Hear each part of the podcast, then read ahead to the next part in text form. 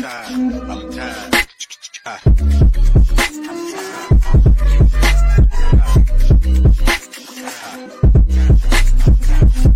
late morning program with Namarasa podcast.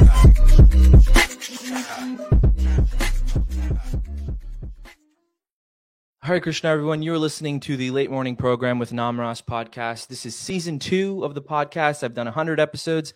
I am super honored today to join. Uh, I'm, I'm nervous speaking because I'm so uh, excited that uh, His Holiness Mukunda Goswami is here with me today. Maharaj, thank you so much for joining me. Thank you for inviting me. Uh, so, for those of you who don't know, my listeners, um, Mukunda Goswami is probably the first devotee that uh, the first person that Srila Prabhupada met in and who became a devotee in in in the Western world uh, in New York in 1965.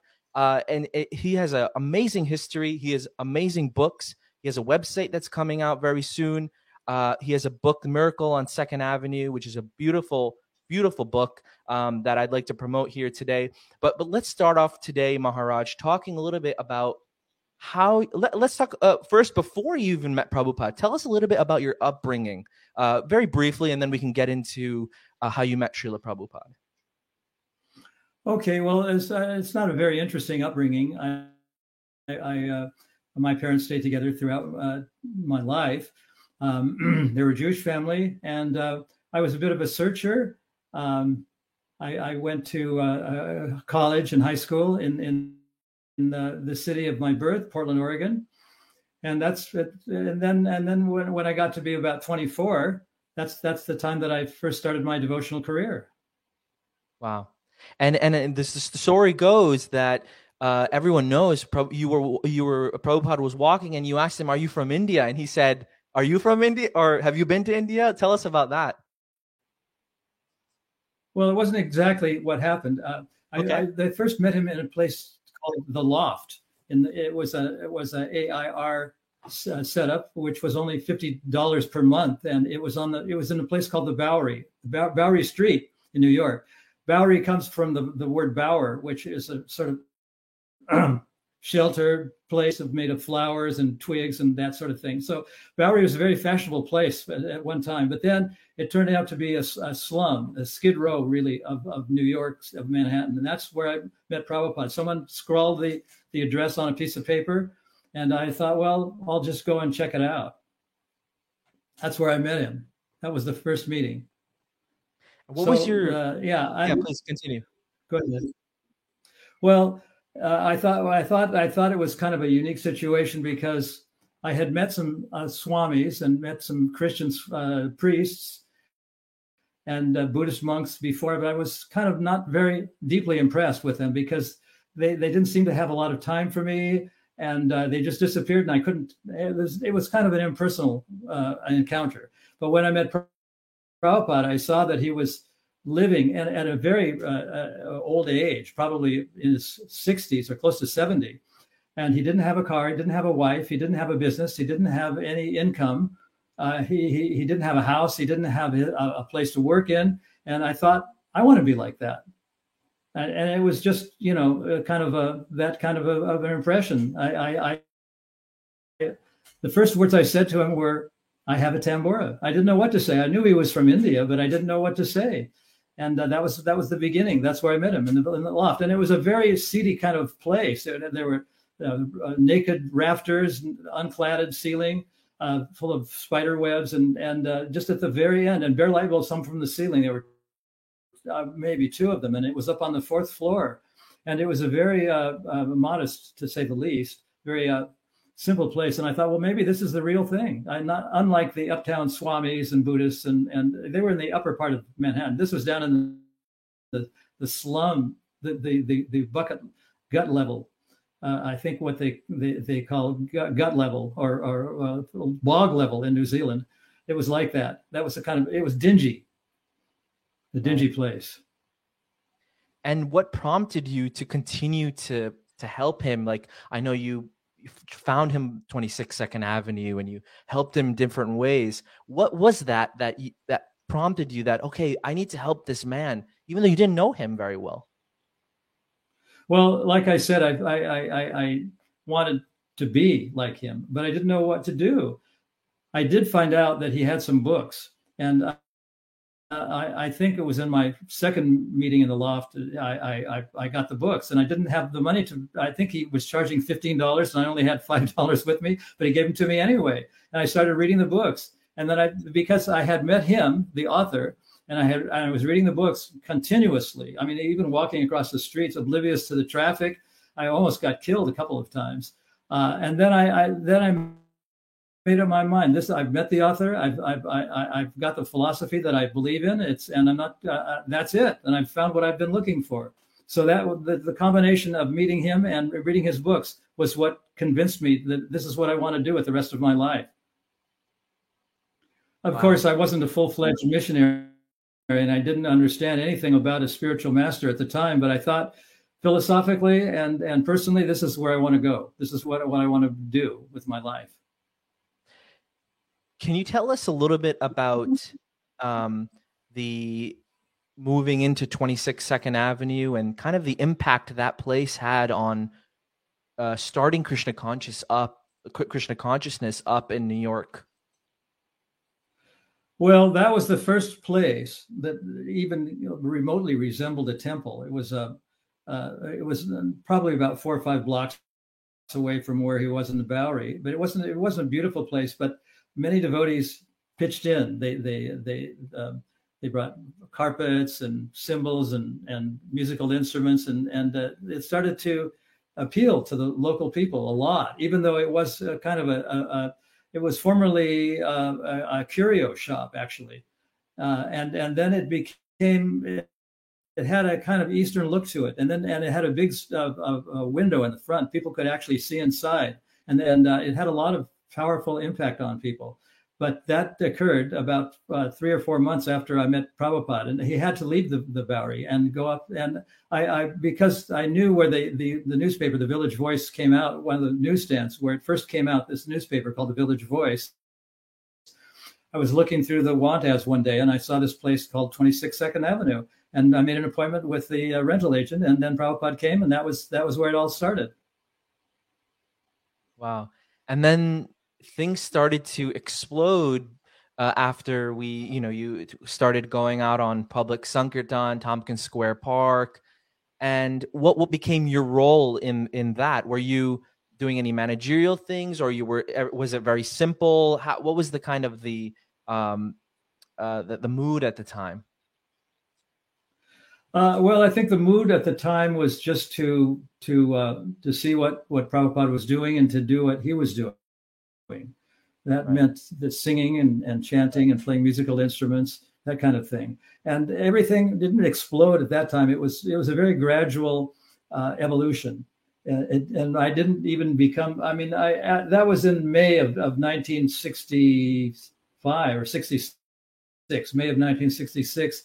And then in November, I asked Prabhupada if I could uh, what I should do. I mean, I didn't ask him like uh, uh, submissively what I should do. I, I, told him that I was heading for India. That was my ambition was to go to India and learn how to play Indian music because I was a bit of a musician.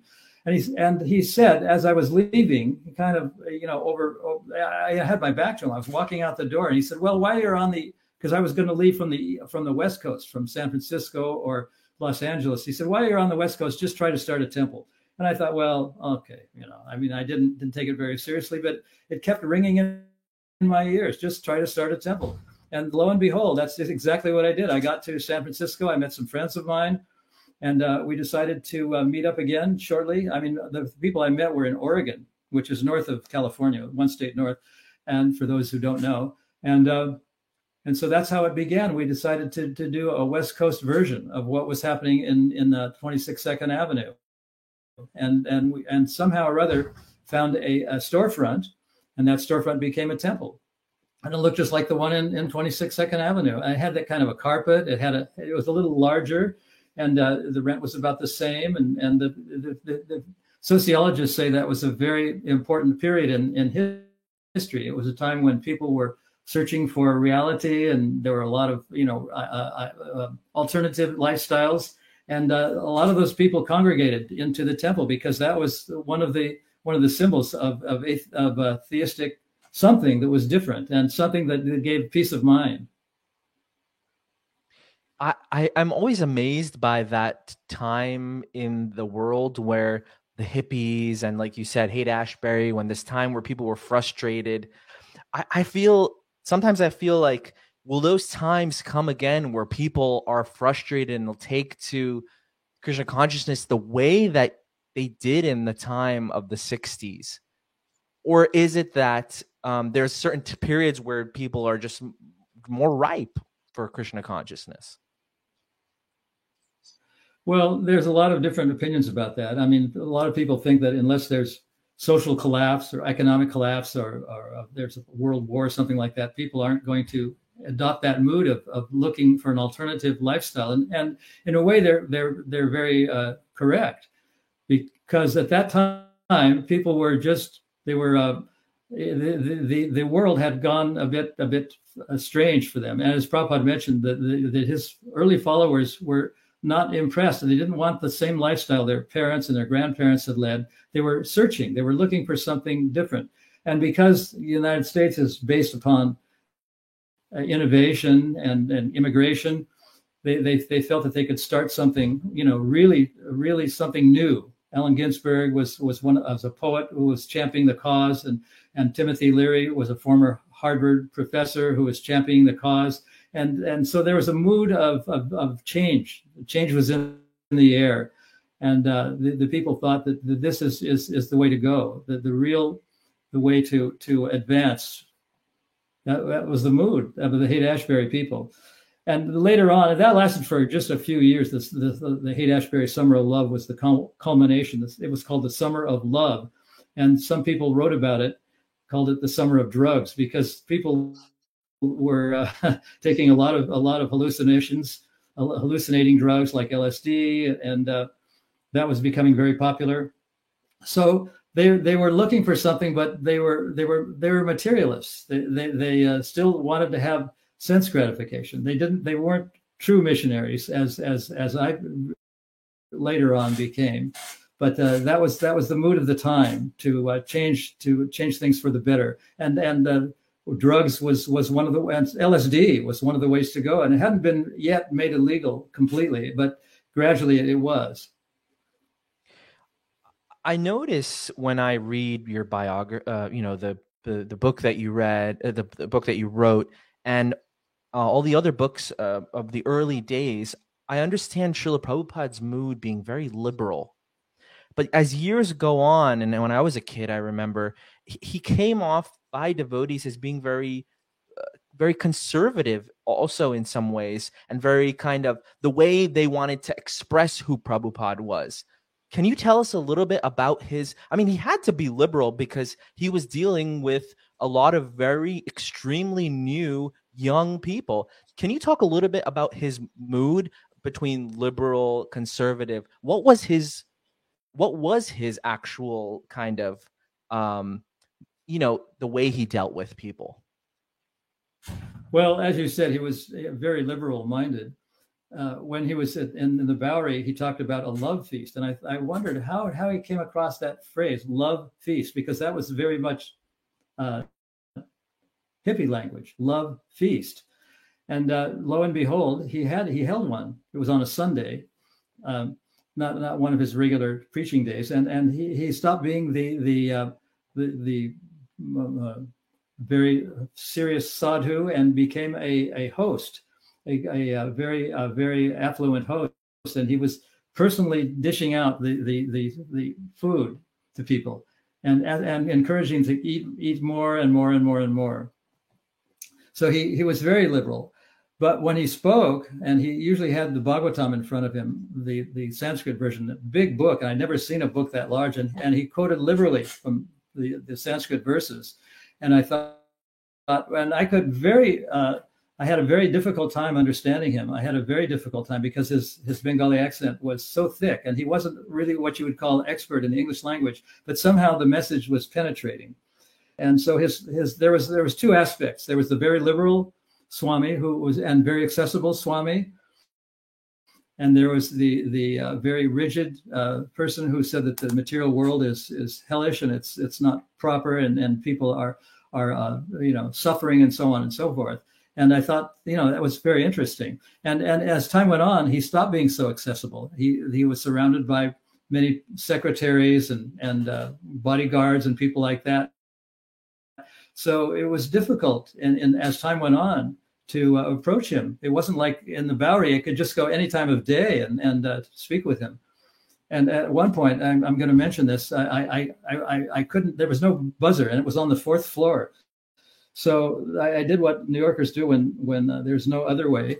I started throwing coins up to to the fourth floor window. That's where he was on the fourth floor. And finally, after after hitting the window, fortunately, with a few times with some pennies, he stuck his head out the, the, the, window on the fourth floor and he raised his finger like this as if to say i'll be down i'll be right there and he went all the way down four flights of stairs to uh, let me in and then it back up and uh, that was one of the first that was my second meeting with him. I just went in an afternoon thinking well i'll, I'll just check it check him out and see what it's going to be like. And uh, he was just he had all the time in the world to talk with me. Do you ever think do you ever think back on those times uh, and and and think I I was so familiar with this person who we've later found out was like this, you know, this world acharya, shaktyavesha avatar. Like, do you have what is your feeling of how you dealt with him in the beginning? Well, my uh, feeling of, of uh, the way I dealt with him in the beginning was based upon the fact that he was listening. He wasn't uh, uh pontificating he was just listening to stuff that he didn't necessarily love. But uh, I, I, had a photograph of, of uh, Jawaharlal Nehru, and I thought, well, here's a person that he couldn't possibly find fault with, and he did. And and the same thing with uh, other people that I thought were very big heroes because they were Indian politicians, and he started shooting them down in a, in a very gentle way. I called him the master of euphemism because he had a very gentle way of saying things that were very blunt and very harsh sometimes. But uh, he listened. And, uh, and and I told him that he asked me what I did, and I told him I was a musician and that I played piano. And he said, "I can teach you to play the piano for Krishna." And I thought, well, that's not possible. I mean, I could I could understand flute, but not piano. And I, I just wondered what what he meant. And it took me a long time to, and I was doing that. Like three years later, I found myself playing the piano for Krishna, but I didn't know. I had no idea what he was talking about. It was one of the most mystifying things that he said to me, actually. Wow. Well, let's go back to the the history 26 Second Avenue. Um, can you tell us a little bit about what happened uh, afterward, after 20 after everyone outgrew 26 Second Avenue, or maybe if you want to start before that? Uh, yeah, I mostly because I was not really around at that time. I went. Uh, that was he. He acquired the 26 Second Avenue approximately May, and by November I was on my way to the uh, West Coast. But I, I, he was writing letters to me, and I, I realized that that it was not just an old man from India, but it, there was there was some something a movement actually was happening, and and Allen Ginsberg was coming, and it, and I thought, well, you know, big deal. He's a he's a famous poet of, of the beat world but that uh, they made a big deal out of it, out of him, and and he actually helped Prabhupada get his uh, permanent uh, visa by by contacting someone that was a uh, in, in, in politics, and that was a big deal. Wow. So I realized after that it was beginning to explode, even though I wasn't there. I mean, I was uh, far away in England. I re- and we had a, a, different different idea, but things started to take off really. and at first after they they were in Second Avenue, they they they acquired a place across the street on 26th Avenue, and then from then on, it just grew and grew and grew. When in the later years, did you, did did people know, did devotees know that you were one of the first devotees, and were you treated differently? No. Like, like like now if if now if devotees are if Prabhupada disciples, they're treated, you know, like with very much respect because they were your Prabhupada disciples. But someone like you who like even it's even before like not in the first one of the first people who met him, were you treated differently? I think so. I think I was treated almost like um, you know a person who who just walked in off the street who didn't know any better and uh, I, I, was treated in a very liberal way, which I, which I, I, mean, he was listening to to my talk, which wasn't very spiritual, but but he was it was very different. And and what's happened in, in more recent times is I think people want to hear what Prabhupada was actually like in in, yes. in those liberal days in the Bowery, yes. and and so I started to, and I started thinking about those those days and those things. But at the time, I didn't think anything of it. I was just kind of like, oh, that's interesting. I think this is a good path for me to follow. And I didn't think it was ever going to amount to anything. I just uh, thought, well, it's it's it's perfect for me, but I don't know what's what it is for other people. Right. And and when after the movement was spread in California, is that where you were based after like in the later years like in the late 70s and like and, and at that time well, uh, by, by the late 70s, the movement had grown so large that I was uh, in, and I was in uh, Washington, D.C. I was going back and forth between England and uh, United States, back and forth. And, uh, you know, it, it, had a certain glamour to it, but, you know, that uh, wore off in time. Anyways, I'm, I'm, I'm probably going to have to end the broadcast now, but sure. I'm, I'm, I'm, I'm happy to talk about about life uh, in the early days before 22nd Avenue, even, or how it was we uh, acquired, and and so on and so forth. Yes, we can do that uh, in our next in our next one. I can uh, I can frame the questions around that if you'd like. Very good, Namarasa. Thank you so much Great. for inviting me. Thank you, Maharaj. I'm I'm very happy. Um, what what what kind of frequency do, would you like to do? Like, when would you like to continue? Uh, one every uh, for initially one every couple of weeks, something like that, every fortnight or every uh, every two weeks.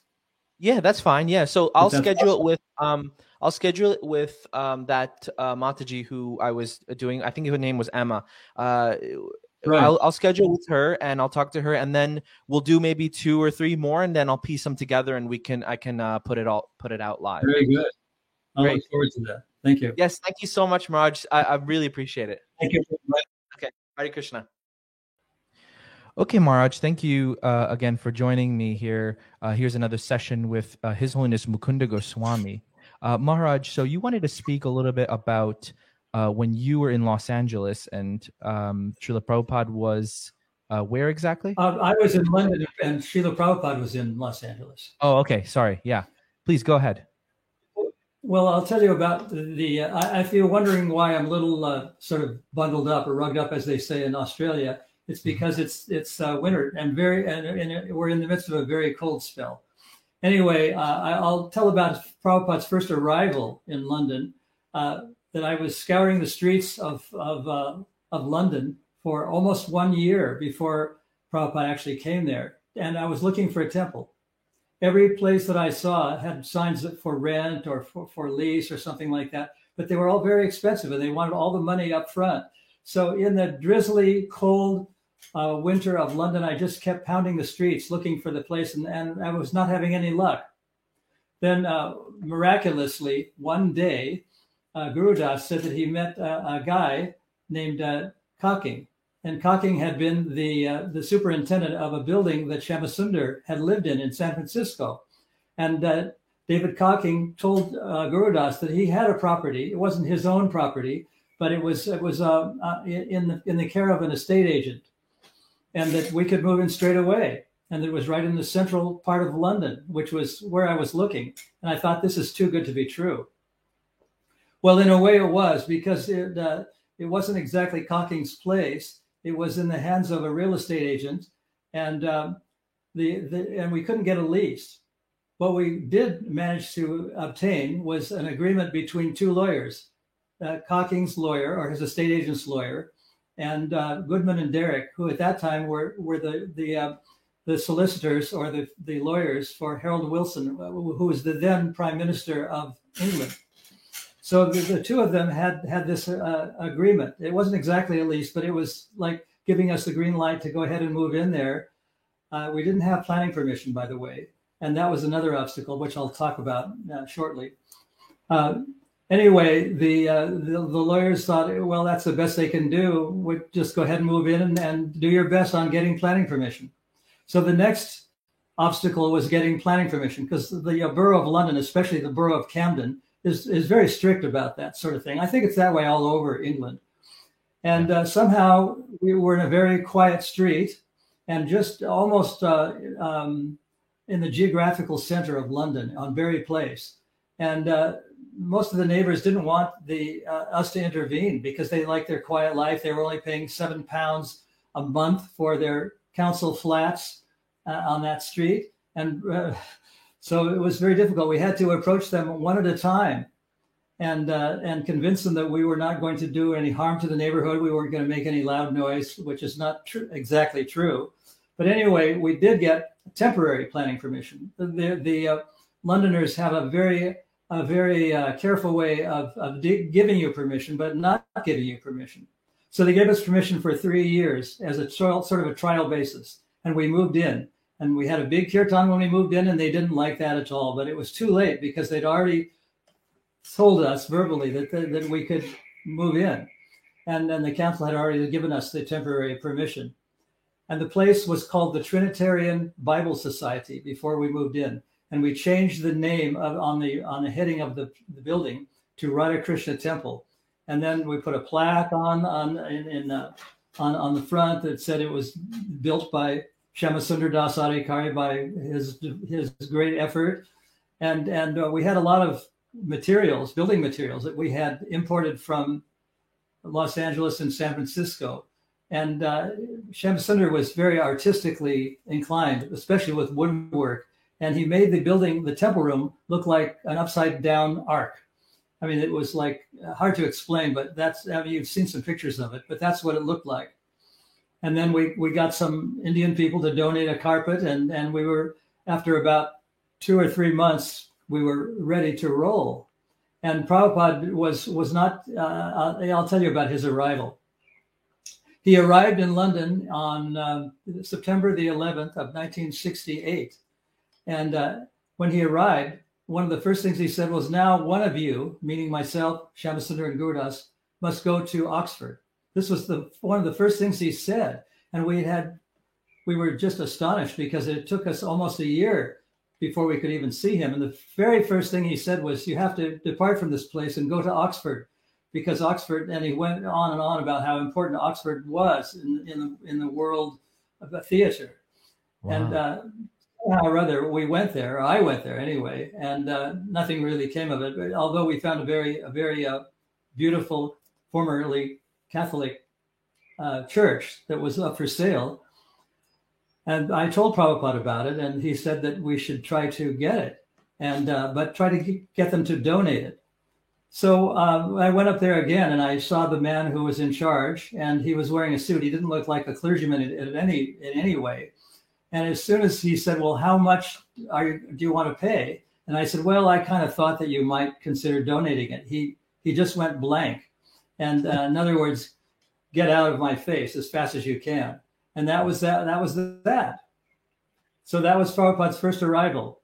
And when he arrived uh, on, on the, that date, it was just a few days after Apple had released the Radha Krishna Temple as a single 45 record and it very quickly rose to the uh, number 11 in the UK charts and number one in some countries.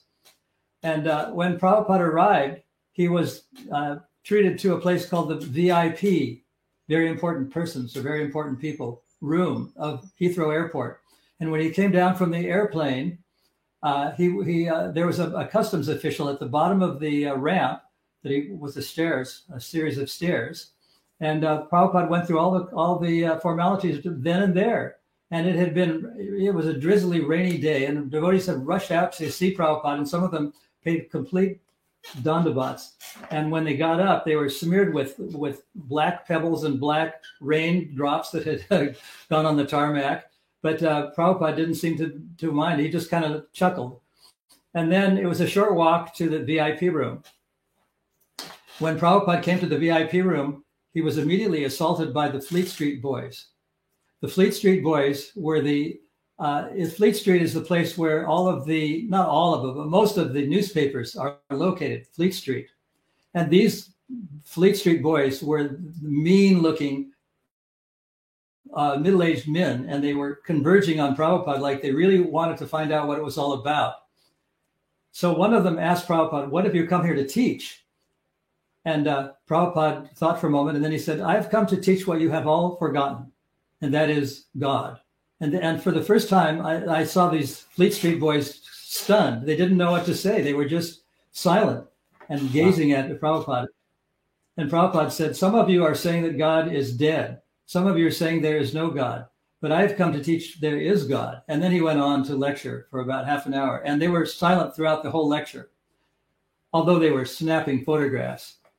And one of the uh, newspapers came out with a two page spread. It was called the Daily Sketch. It's no longer in existence, but the Daily Sketch was a very popular newspaper in England at that time. It was part of what we call now, or what a lot of people call the gutter press. They're, they're really sleazy pictures of half naked women and all that sort of thing. But they had a two page spread of Srila Prabhupada. And it said on the very big letters at the top, enter A.C. Bhaktivedanta Swami Prabhupada. And Prabhupada liked the picture so much of him. It was, it was a picture article that he asked uh, one of his leading uh, uh, painters to paint, it, to paint a color picture of that black and white photograph. He really liked it. So from that VIP room at Heathrow Airport, he was whisked off to uh, John Lennon's estate. We were uh, uh, staying in John Lennon's estate, but in the mad rush of him getting into John Lennon's white-colored Rolls Royce, uh, we failed to get in, into the car with him. So he and the and the chauffeur, uh, the two of them alone, uh, rode to John Lennon's estate, and and Prabhupada situated himself at John Lennon's estate. Uh, so that's where we stayed. And then Prabhupada asked us, he said, What is this this uh, record that, that I've heard about you recorded with the Beatles? And uh, and uh, he asked us, How well, what what's the the the, the, um, the significance of it? I mean, how many, for example, was it selling? And we told him that, well, yesterday it sold 70,000. And Prabhupada's eyes just lit up really wide and he said, Oh, very big business. That was just one day's sale, 70,000 copies of one record. So he was impressed. Uh, but the devotees in Los Angeles, and then he went back to Los Angeles. He after he stayed there for about three weeks, and he was pushing us to get the temple ready for opening. And we had to open it on December, I think it was the 17th of December of that year. And uh, we were rushing and doing all kinds of things to get it ready for Prabhupada. And uh, we even uh, subletted a, an apartment, which Prabhupada uh, made us cancel the agreement of because it was for a long time. It was for one year, and he said, "Let's just not like let it be a month to month agreement." And somehow or other, the lady who subletted it to us agreed. I mean, I thought it was going to be an impossible task, but she agreed. So anyway, we were in London, and the devotees in Los Angeles. Uh, Prabhupada went to Los Angeles in December. I mean, he he opened the temple, he installed the deities he uh, he was a very gracious host, uh, and and we the way we got the deities is a very interesting story. Uh, they were they were called Radha Ishwara after they were installed, but they were they very large deities. They were a yard high, three feet high, and uh, of white marble. And uh, the people who were donating them to us um, didn't want them didn't want us to have them because they said that one of them was slightly damaged and it's a Hindu tradition that if a deity is even slightly damaged, that it has to be cast aside. It can't be put in any temple. But right. Prabhupada sort of o- overcame all that, and there they, he had a discussion with the donors. This discussion was all conducted in Hindi, and so I didn't know a word of Hindi. I know a few words, but not very much. And and there were about six devotees in the room, and none of them knew what was being said. But it was a kind of a serious conversation, and the deities were in the same room with they were covered up. They sort of had like sheets over their their heads and their whole bodies. And then all of a sudden the conversation turned to a jovial conversation. Prabhupada was telling apparently telling jokes and got got these hostess hosts to laugh. And then in the middle of, of, of the conversation, which was all in Hindi, he turned to the devotees and he said in English, um, Tamal Krishna, you can just see if if Krishna is very heavy. You can take him out to the van and uh, and and we you know we were just awestruck, stunned that Prabhupada was asking us to take the deities, which were, were they refused to give us. And so Tamal Krishna dutifully picked up the deity and took him out to the van, and the conversation resumed in a very jovial way in Hindi. So he didn't know what was going on. And then he said the same thing about Radharani. And that's when it got a little serious again. And they were saying in, in Hindi, we could sort of figure out what they were saying that, that that deity was damaged and that she shouldn't be installed in the temple. And uh, and uh, Prabhupada was saying to them in, in Hindi, well, we can fix the, the damage that's been done. And then he said in English, and he turned to us and he turned to Jamuna, who was in the room, we have a man and then and then and then it went right back into a jovial conversation. And and Jamuna was was dumbstruck that he called her a man, and uh, and what he was saying was that we can we have a person who knows how to fix anything. And and so that was the the end of that conversation. And she took the deity out to the van, and uh, we drove away with the with the deities. And the the uh, the donors were kind of awestruck. They didn't know what to think. It just happened so quickly, and. Uh, then, as we were driving back to the temple with Prabhupada in the front seat and someone else driving, he said that uh, he had talked with his bank manager. This was about 10 minutes away from the from the host's house.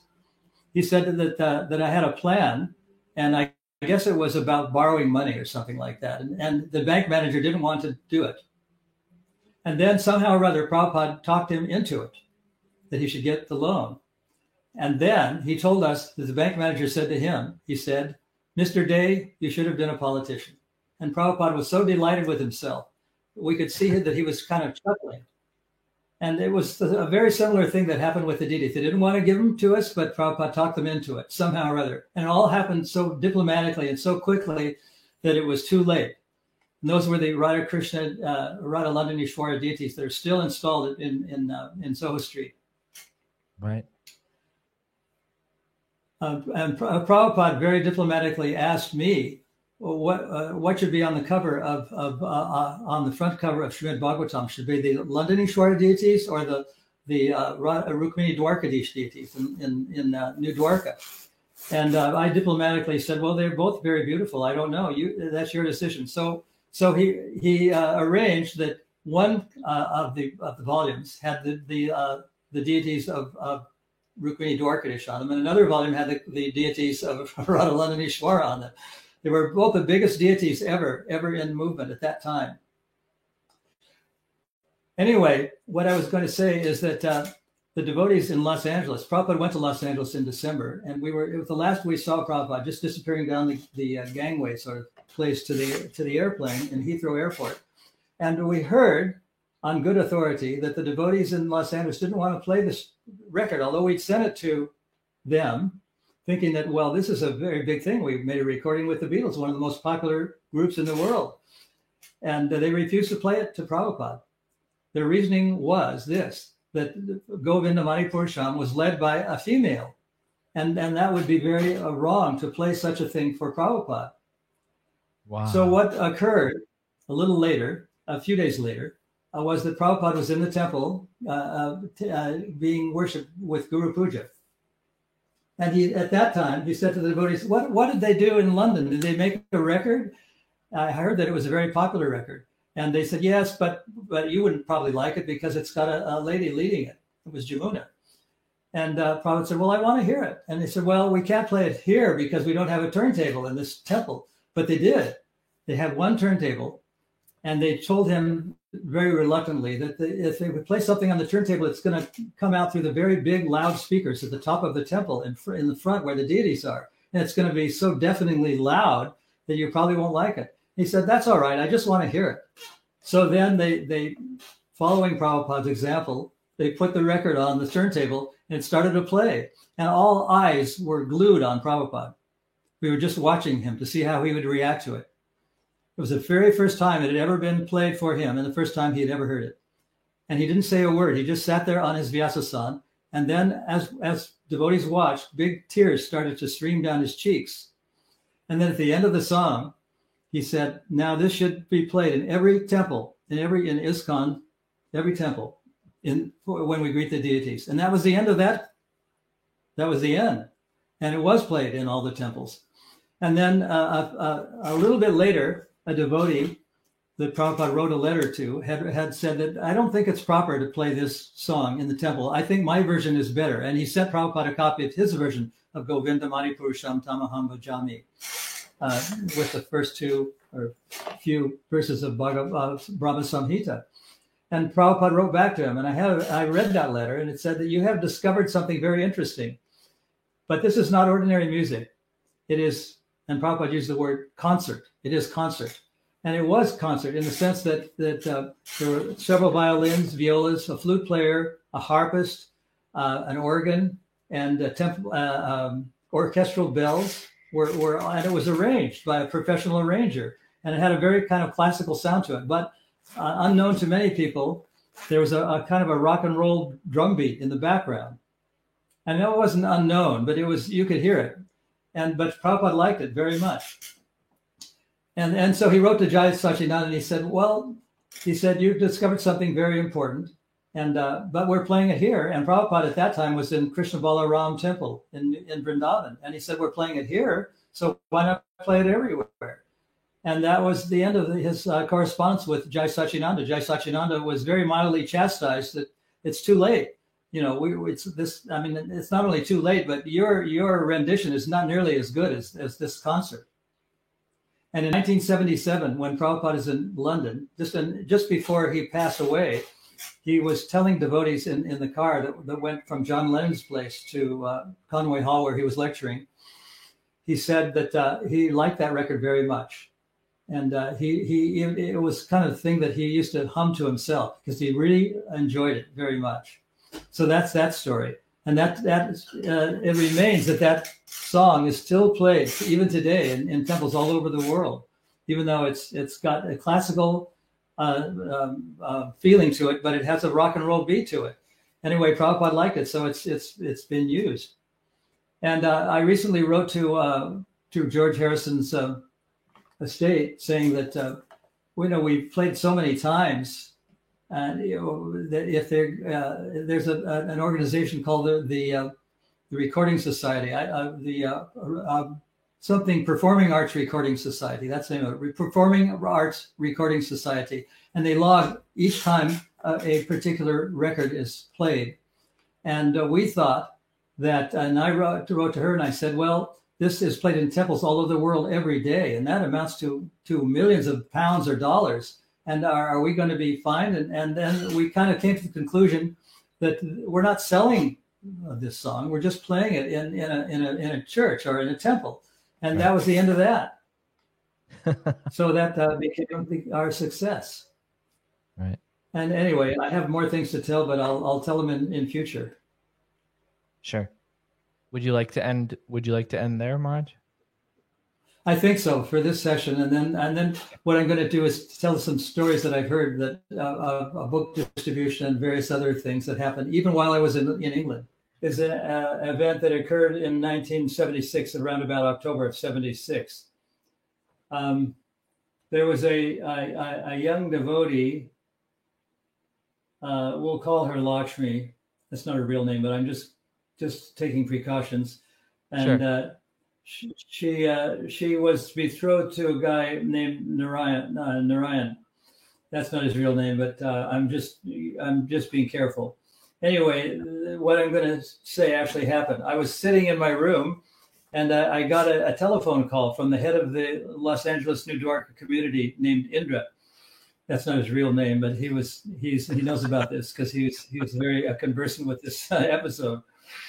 So he told me that uh, Lakshmi had been kidnapped, and it was all very strange to me because I didn't know what uh, you know. I sort of knew what kidnapping was, but I didn't know what deprogramming was. And then he explained oh. to me a little bit about how she was uh, uh, uh, uh kidnapped by deprogramming. So what actually happened then? shortly after that, I, I, went with Indra, and we drove to this person's Lakshmi's parents' home in Arcadia, which is near Pasadena, California. It's about a uh, one hour drive from the Los Angeles Temple. And, um, and uh, when we got there, the house was dark and we didn't know what to do because it was the actual address of the parents. So what actually happened, we found out later, was that uh, be, before we got there, um, this lady named 18 uh, year old named Lakshmi went to the door and uh, she well first first of all I, will go back a little bit she phoned me I was in in the New Dwarka temple area And uh, this Lakshmi phoned me, and she said that that uh, she was told by her mother that her grandmother was ill and that she should come immediately. And but she suspected that that there might be something wrong with with uh, going back to her parental home. So she asked me what I thought, and my uh, uh, advice to her was, well, as long as you're staying with your your partner, Narayan, uh, th- there shouldn't be any problem. The two of you just have to stay together and not uh, separate under any conditions. So what actually happened was she went to her home, and her mother came to the door. She went to her home with her her her uh, fiance um, uh, Narayan, and uh, the the mother of her mother said uh, to to Narayan, "Well, I just uh, and she she uh, cried some tears. I guess we could call them alligator tears. They weren't real tears of of uh, grief, but she said to Narayan, "said I just want to talk with my daughter alone for a few minutes. Do you mind if uh, if I do that privately?" So they they kind of reluctantly agreed, although it wasn't what I advised them to do. I said they should stay together under any circumstances, but he reluctantly went down to his automobile and uh, and then and he didn't see and then she kind of vanished inside the door and he didn't see what had happened. So he came to the front door and, and knocked and nobody answered. So what actually happened was as she uh, as uh, lakshmi entered the house they grabbed her. And and uh, and uh, she was able to talk and she said well, where is granny? And uh, they still didn't say anything and her grandmother wasn't even there and what they did, they, they went out to the, the back of the house, and her sister and her sister's husband uh, uh, uh spirited, her in, spirited her into a car, uh, like a, it was kind of like a van actually. And uh, they drove north to a place called Calistoga, California, which is about 700 kilometers, about 500 miles uh, to the north of, of, of Pasadena and they parents had hired two ladies, women, who were deprogrammers, professional, if you could call them that, professional deprogrammers from uh, Pennsylvania. And they had uh, paid for their flights and, and paid for their fees to come all the way to California from Pennsylvania, which is a long journey. It's, it's, uh, it's about uh, 5,000 kilometers away. But uh, that's what happened. We didn't know this though. We just saw, saw that uh, the house was dark when we came. We didn't all know this until later on. She told us what had happened. So we went to the house and it was completely dark.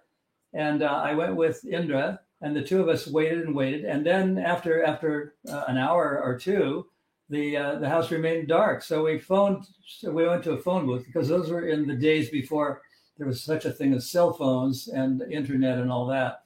So um, we we uh, contacted someone. We went one at a time in a telephone uh, booth and said that, uh, that they should come out in another vehicle and, and keep a, a, watch on the house. So they, they came and we, we left.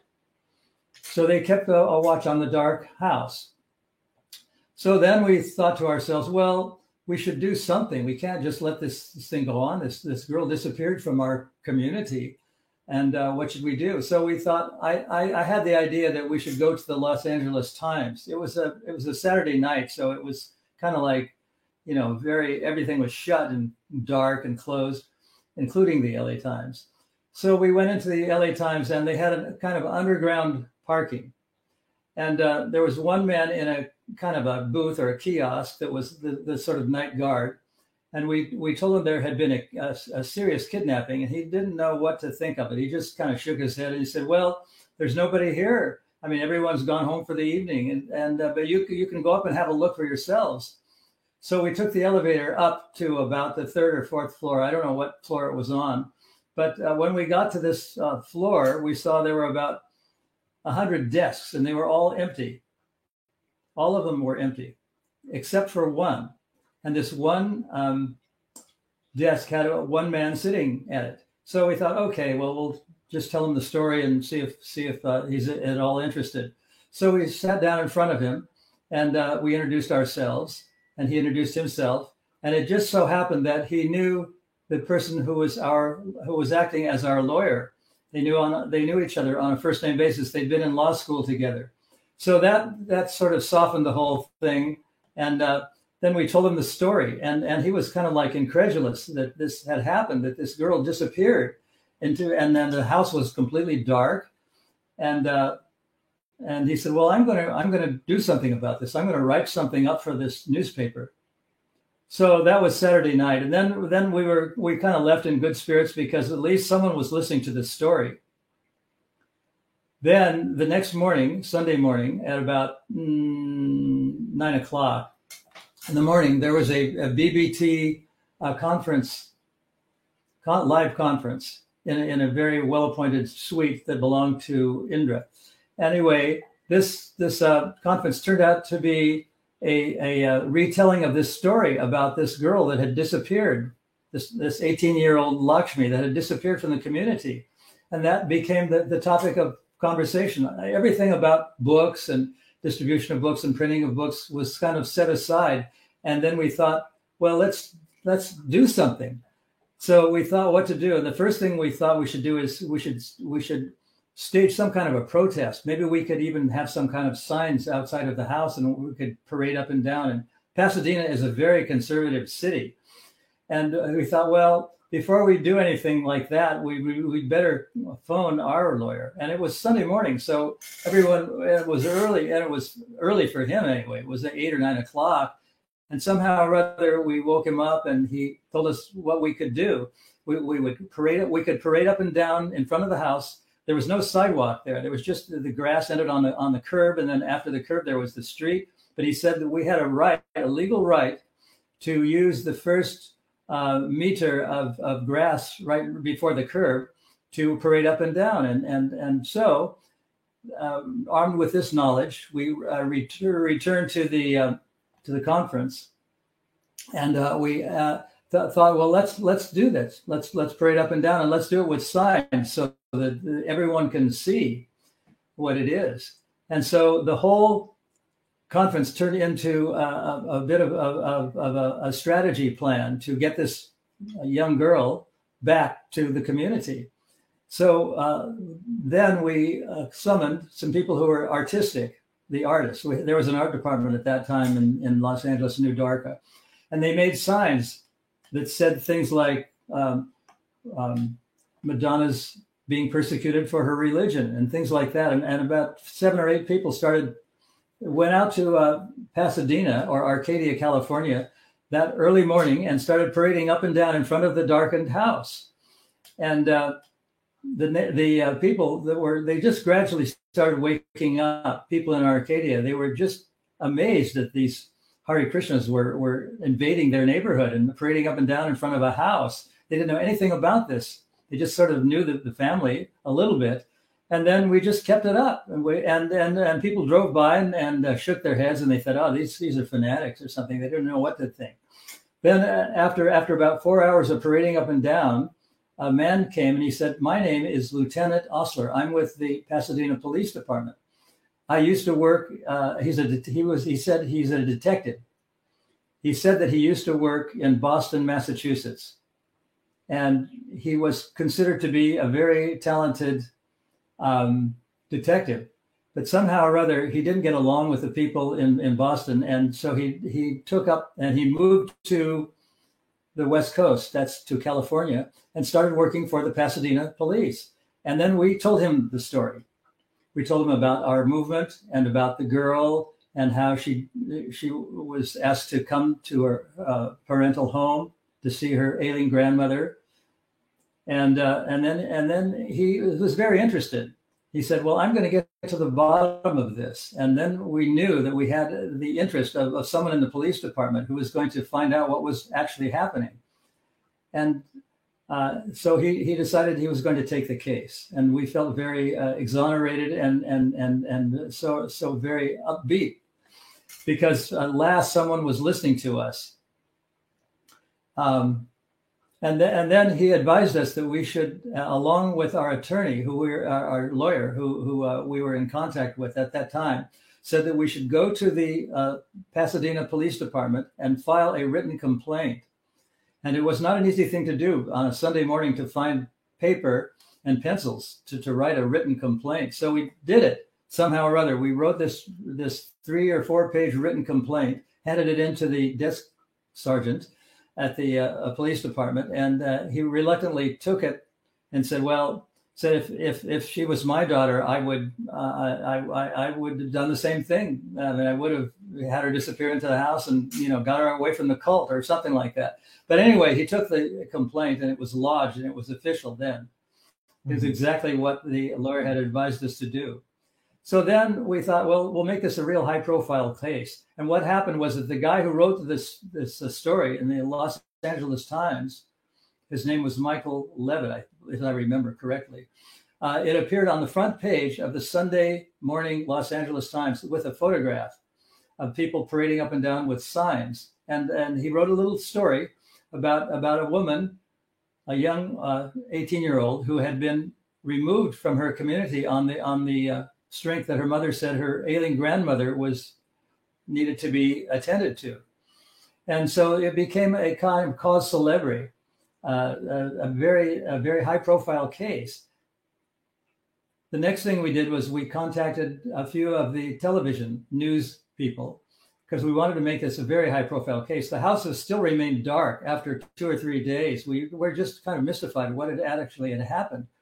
So one of the uh, ladies um, women who is a, a, a, sort of reporter for the news got she kind of sympathized with her with us because you know they're both women and uh, she went up to the house and knocked on the door and the house was like and then by by by this time it was tuesday or something it was like two or three days later and no one came to the door no one answered and the television cameras were whirring picking up and then and then she told that that this is a very mysterious case. Here I am knocking on the house. Nobody is knocking on the door.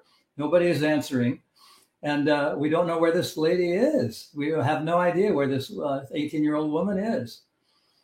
So, what, what was actually happening, we found out later, is that the, the, uh, the parents had hired these two deprogrammer ladies from um, a place called Ardmore, Pennsylvania, to fly out to California and, and make, an, make an attempt to get uh, Lakshmi to renounce her religion. This was in the days of, of, of deprogramming. The, the, the, phenomenon of deprogramming had just begun. And this was a very high profile case. What year was this, Maharaj? So, this was 1976, October of 76.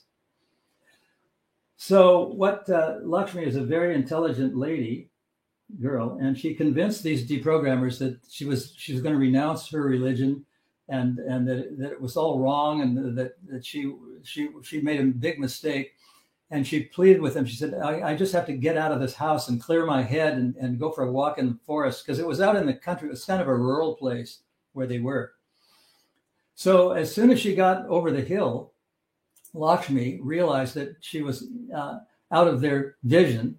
She began to run and ran and ran and ran until she got to a place where there was a road and the first thing she saw on the road was a police car. And she thought, uh oh, the police know about all this and they, they know that this deprogramming is being attempted and I'm going to hide from them. So she dove into a ditch just below the road so she wouldn't be seen. But the police had, had seen her already. It was too late. So then, then the police grabbed her and picked her up and put her in the car. And she told them the whole story. And they instead of being on the side of the parents and the deprogrammers, were on her side. They listened to her and they, they thought, okay, well, we're going to help you. And uh, the first thing they did was they, they hired an airplane and the, the airplane flew her back to Los Angeles, where she came from, to New Dwarka. And then this is on the third or fourth day after this happened. And then the word got, got around in the community that Lakshmi was returning. It was at nighttime. And uh, a, a, friend of ours, who is a kind of a, a, a, videographer, filmed the whole thing of her getting out of the uh, out of this uh, this private airplane in the Los Angeles airport, and then getting driven back to the temple. And so it was a great victory. I mean, it was a really high profile case. The the uh, television news had had had uh, even filmed the room that she lived in. You know, they, and and uh, it became like it became a a, a a, very big cause. So then it was like a big victory that she had escaped and and she had escaped the deprogrammers, and she was back in the temple. So we had another meeting on Sunday, uh, and we we thought what to do. Uh, we have to continue to uh, to make this a high profile case. So the the conclusion of the meeting was that they that she and her fiance Narayan should actually get married, and the marriage would take place in the temple, and it would be done the next day. So fortunately, uh, Indra had, um, who was a very resourceful person, uh, decorated the whole temple, and it was a law at that time in the United States that anyone who was authorized by a particular religion could sign a marriage certificate and it becomes a legal marriage. So they were married in the temple. And during that time, her brother in law, Lakshmi's brother in law, knew about this, that he, she had escaped. And, and he came outside the temple and started harassing us, trying to make fun of the whole thing, but it didn't go anywhere. And, and, and he was kind of showing his real colors. We didn't know what had happened.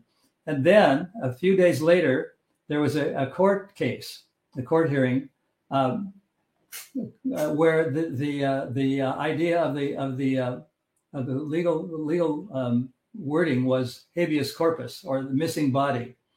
Where is the missing body?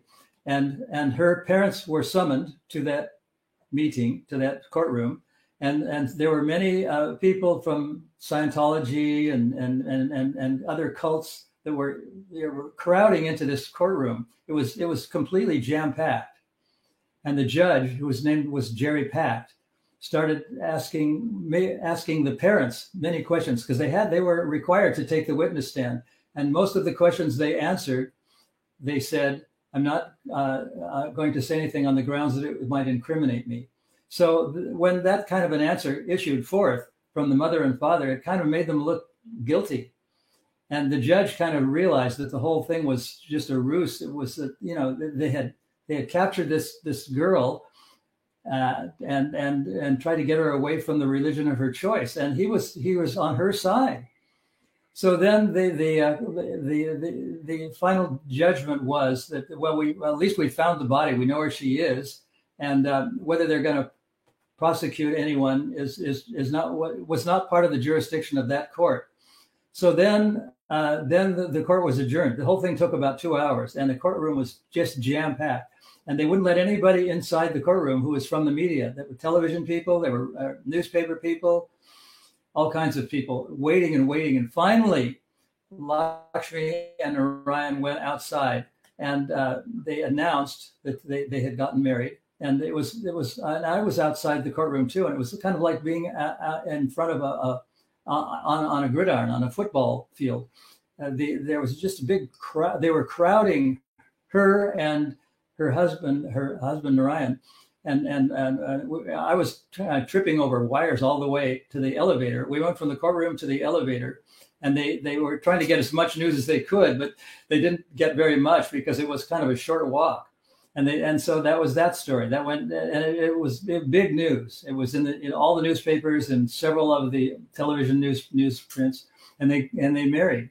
So that's that story and that was a great victory and uh, i'm going to tell a little bit later on the, the uh, uh what was what i called the turning point in the deprogramming movement but uh, that's the that's the, the story of lakshmi and narayan okay i should give you a little background before this this incident that took place in, in uh, at, at, the beginning of 1978. There was a, a, a, a weekly program on, on CBS television that uh, was viewed by about at least 40 million people. Uh, it was called the Lou Grant Lou Grant Show. Oh, and yes. the Lou Grant Show, you you probably heard of it. It was I kind of like yeah, a, a bit of a a parody of uh, the, the, of the Los Angeles Times. They didn't call it the Los Angeles Times; they call it something else. But this this is a story about the editor of the of the newspaper's son joining the Hari Krishna movement, and then it's the, there's a whole uh, background story to this, which I'll tell you because I was involved and I know what happened. What happened was the the star of the show. His name is the actor. His name is Ed Asner. Ed Asner I don't know if he's still alive. If he is, he's he's getting on in years now. Anyway, he he in, in the series There was a weekly, very popular weekly program in Los Angeles called the the uh, Lou Grant Show. I think it was broadcast throughout Greater Los Angeles and other areas, but it was very popular. And he like died I last said, year, Maharaj. He did. He died last year Ed Asner. Anyway, he he probably he lived a long time and he was a successful actor. But what happened in the in the uh, in the drama was I'll, I'll, first I'll tell you the story of the uh, what was broadcast, and then I'll give a little background about who wrote it, who wrote the episode. Um, what happens is the editor of the newspaper says that, well, I have a problem with my son, but I don't want to exactly tell you. I want to show you what it is. So he says, Ed Asner's is, is saying, well, okay, you can show me. So they go for a drive. And uh, the editor of the newspaper says, that's my son. And he points to a group of Hare Krishnas chanting on the streets of Los Angeles. And that's and then Ed Asner nods his head and says, "Oh, okay, now I understand. You don't like what your son is up to. He's got a shaved head, and you know he's chanting like you know like there's no tomorrow." So anyway, what happened? There's a devotee, a, a lady, not a devotee, a lady named Michelle Gallery, who uh, wrote the uh, the screenplay for this for this episode, and it aired. It was in the first season of, of, of the Lou Grant Show. It aired in uh, in uh, 1978 in February, and it was called Sect. Anyway, Michelle Gallery, she was uh, kind of sympathetic to the Hare Krishnas, and it was this show represents kind of a turning point in the deprogramming movement because it was widely broadcast and it was watched by a lot of people.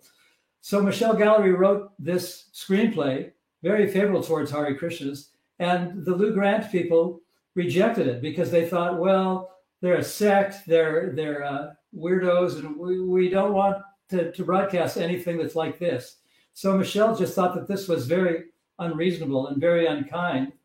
So what she did was she she said, okay, I quit.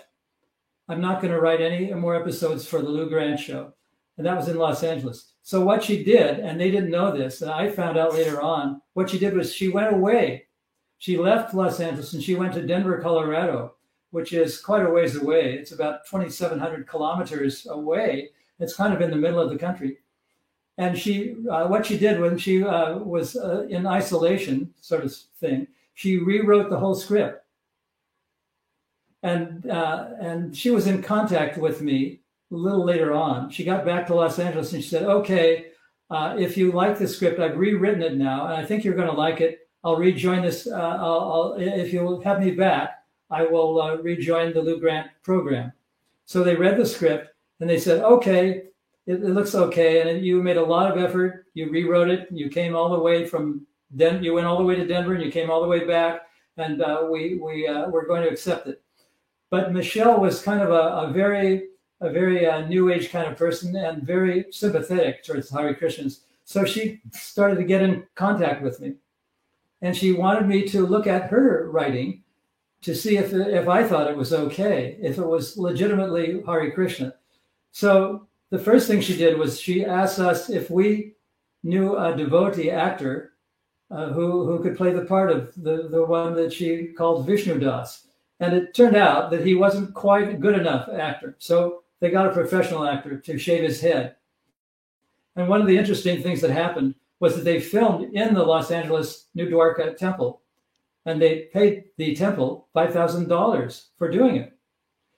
What was really interesting was during their break, we saw the main actor who was called Vishnu Das. That was what they called him. Um, he was sitting out on the stairs of the, of the New Dwarka temple smoking a cigarette with a shaved head. And we thought that that is really bizarre. Guy with a shaved head smoking a cigarette. But, you know, he was a good actor. So anyway, to uh, to move along with the story, she sent the script to me, and she wanted me to to, you know, give my input. And I told her I liked it, and uh, but uh, there were some a few things I wanted to, to add to make it really more authentic, and she liked that. So I, I went to the home of a devotee who had some experience in the in the film industry, and he was very sick uh, I had to almost uh, wake him up from a feverish condition. And uh, I, I, consulted with him about what I thought I should do to the script, how I should change it. And he gave some input from a professional point of view, from, an, uh, from a movie industry point of view. So then I, I, gave it back to Michelle, and she liked the changes. But the deprogrammers were were very adamant that this should not be broadcast. They got wind of this whole thing. That the Lou Grant, the religion editor, was was uh, was going to speak very favorably about the Hare Krishnas. So they got wind of it, and as a result, they wrote to all the sponsors of the program, including Prudential Insurance, which you know, you may know, Prudential Insurance. It's a big yeah. insurance company. America. They wrote to the director of, of Prudential Insurance and several other big companies. They were sponsoring the show. It was big money. And uh, so we didn't know if it was actually going to be broadcast. They made a very strong case that if you broadcast this program, it's it's it's going to go against uh, the Prudential Insurance Company. It's going to go against the Lou Grant Show. It's going to go against CBS, which was the uh, Columbia Broadcasting System was the, uh, the, one of the big three. And There was ABC, CBS, and NBC. Right. So we didn't know if it was going to be broadcast. Then what happened was the father of a devotee, we'll call him Indra. Uh, he was the, then the, the temple president of New Dwarka and the head of the BBT. Um, he his father saw the program and it was actually broadcast just the way Michelle had written it. And because the father was in New York City, it was broadcast three hours earlier than when it would be broadcast in Los Angeles because that's the way the networks seem to work. And he told this Indra, his son, he said, well, said maybe you know if people watch this program, it's going to change their attitude towards you, towards the Hare Krishnas. This is unbelievable. So we didn't know right up till the you know till that moment in time what was going to happen.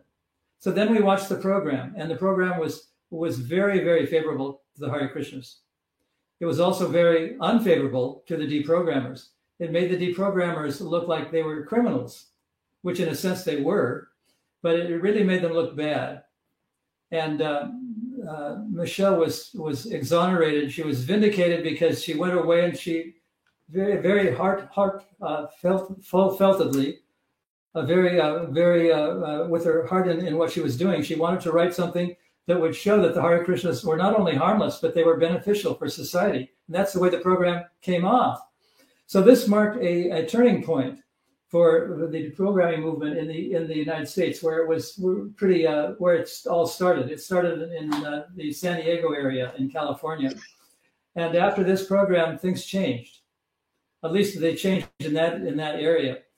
I think to this day, in that in that city in Los Angeles in Southern California, the the devotees have a very good reputation. Not very good, but not bad reputation. They think they know that they they, they produce good food and they they sing very happily. They're they they, they they're very clean, and uh, they they're they're friendly people and they have they make good music. So that's that's lasted in all that time for about twenty or thirty years or forty years since that show was broadcast.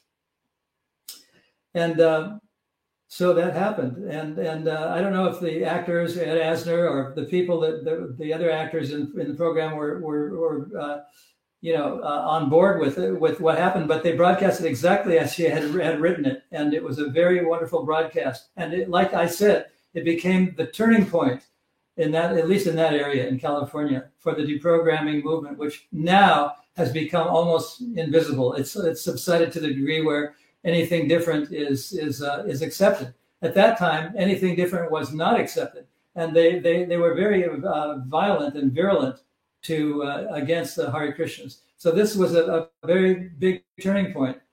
It was such a well, big turning point that I took it upon myself to write a letter to the head of CBS, the, the chief executive officer of CBS television. And I figured, well, he gets dozens of these kinds of letters every day, and he's not going to write back to me. But he did write back, and it was a very short letter. He said, "I knew all along that uh, that there was a lot of opposition." And he said, "I know, I knew that they had written to my sponsors, and the sponsors had written to me, and I, I, I but I, I, believe in freedom of expression. So I'm, I'm, I was very happy to broadcast this. So he wrote me a nice letter. I wish I had kept that letter because it was it marked a very strong turning point in history. What what was anyway, the attitude of the devotees who were in that time, like yourself and others who you all you ultimately watched it, and what was the was it there was there must have been a buzz around the whole thing. There was because this took place a little after the incident where one of the devotee ladies, uh, we'll call her Lakshmi, was kidnapped by deprogrammers and, and succeeded right. in, in getting free from them by convincing the deprogrammers that she was deprogrammed, which she really wasn't. Right. But it, it's still there still lingered a kind of general hatred, a general dislike of uh, or suspicion about the Hari Krishnas. So after this program, because it was very dramatic, it was it was a piece of drama. It wasn't just a, a, a documentary. It was a dramatic picture of of the Los Angeles Times editor changing his mind about uh, you know his son being Hare Krishna and thinking that that was actually a good thing instead of a bad thing. Instead of losing his son, he gained a, a, a son who was a, a proper Hare Krishna, a, proper spiritual person. Mm. Amazing. So that's the story of the Lou Grant show, and that was that marked the turning point, I think, of the whole deprogramming movement, at least in Southern California. Great. It took a little longer for the rest of the world, but it's it's it's a died a, a very inglorious death. Yeah, uh, Maharaj. So I'd like to. I guess this would be the end of our few parts that we've done. Um, but maybe we can you can talk a little bit about your website that's being released. Yeah, my uh, website, which was just inaugurated a couple of months ago, is called outofthisworldstudios.com. And uh, what what in the beginning, I was telling some stories about my relationship with Prabhupada, but as time goes on, I, I have started to tell Sankirtan stories, just interesting stories that actually happened, things that actually happened to devotees while, while they were distributing books or, or leaving the movement or whatever. And I want to uh, retell some of these stories on this podcast, um, the, on the late morning show uh, in my own words, so that uh, they're kind of interesting stories. They really happen. They're not just stories. They're they're actually part of the history of the ISKCON movement. And I want to tell those stories in future, in, in, in the very near future, because I, I think that it's, it's very important that people should get to know about the, the miracles that occurred during the uh, the, the uh, beginnings of the Hare Krishna movement and, and afterwards. Thank you so much. Well, um, Maharaj, uh, I'm I'm really indebted to you for for coming on the show and and you know we've done this a few times now and it's been really a pleasure speaking with you and getting to know you a little bit more. Uh, and you know I was just you know sometimes when I would get a text from you, my wife would be like, "You're getting a text from Mukunda Goswami. Do you know who that?" Like it's like unfathomable to us because you're such a like for a young person like me who is a devotee and, and an ISKCON member, you're just like a uh, you're just like a amazing historical personality. So I really appreciate that. Uh, you've been very well, kind and very generous. I'm not terribly young. I've, I've just turned 80 years old. But uh, what, what I what I experienced in my life in England and in Los Angeles and different places were, were miraculous things that, that just don't happen ordinarily. And I want to retell those because I think they are the things that people are going to remember throughout their mm-hmm. life.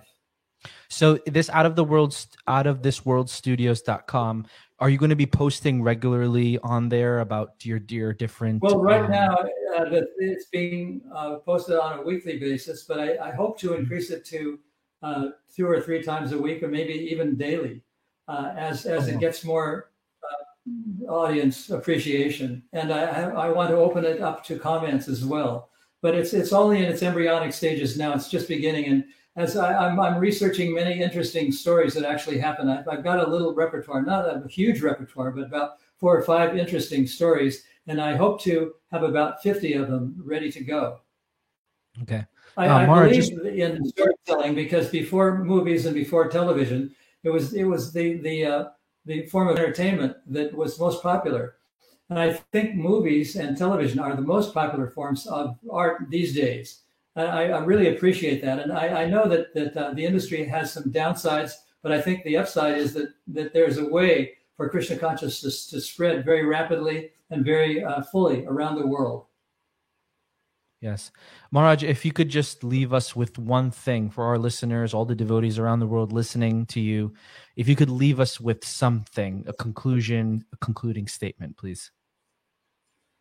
Uh, I would uh, conclude by saying that Krishna consciousness is nothing short of a miracle. The fact that it has spread the way it has against all odds, against all sorts of opposition, and it has become a worldwide household name, Hari Krishna. And it's, it is truly a miracle. So I, I think that uh, if, if, uh, if anyone wants to participate in a miracle, now is the time. Right. Thank you so much, Maraj. Again, my obeisances to you. Please stay on the line, Maraj. I'm just going to um, turn off the recording. Hari Krishna, everyone. Thank you for listening. Hare Krishna, Hare Krishna, Krishna Krishna.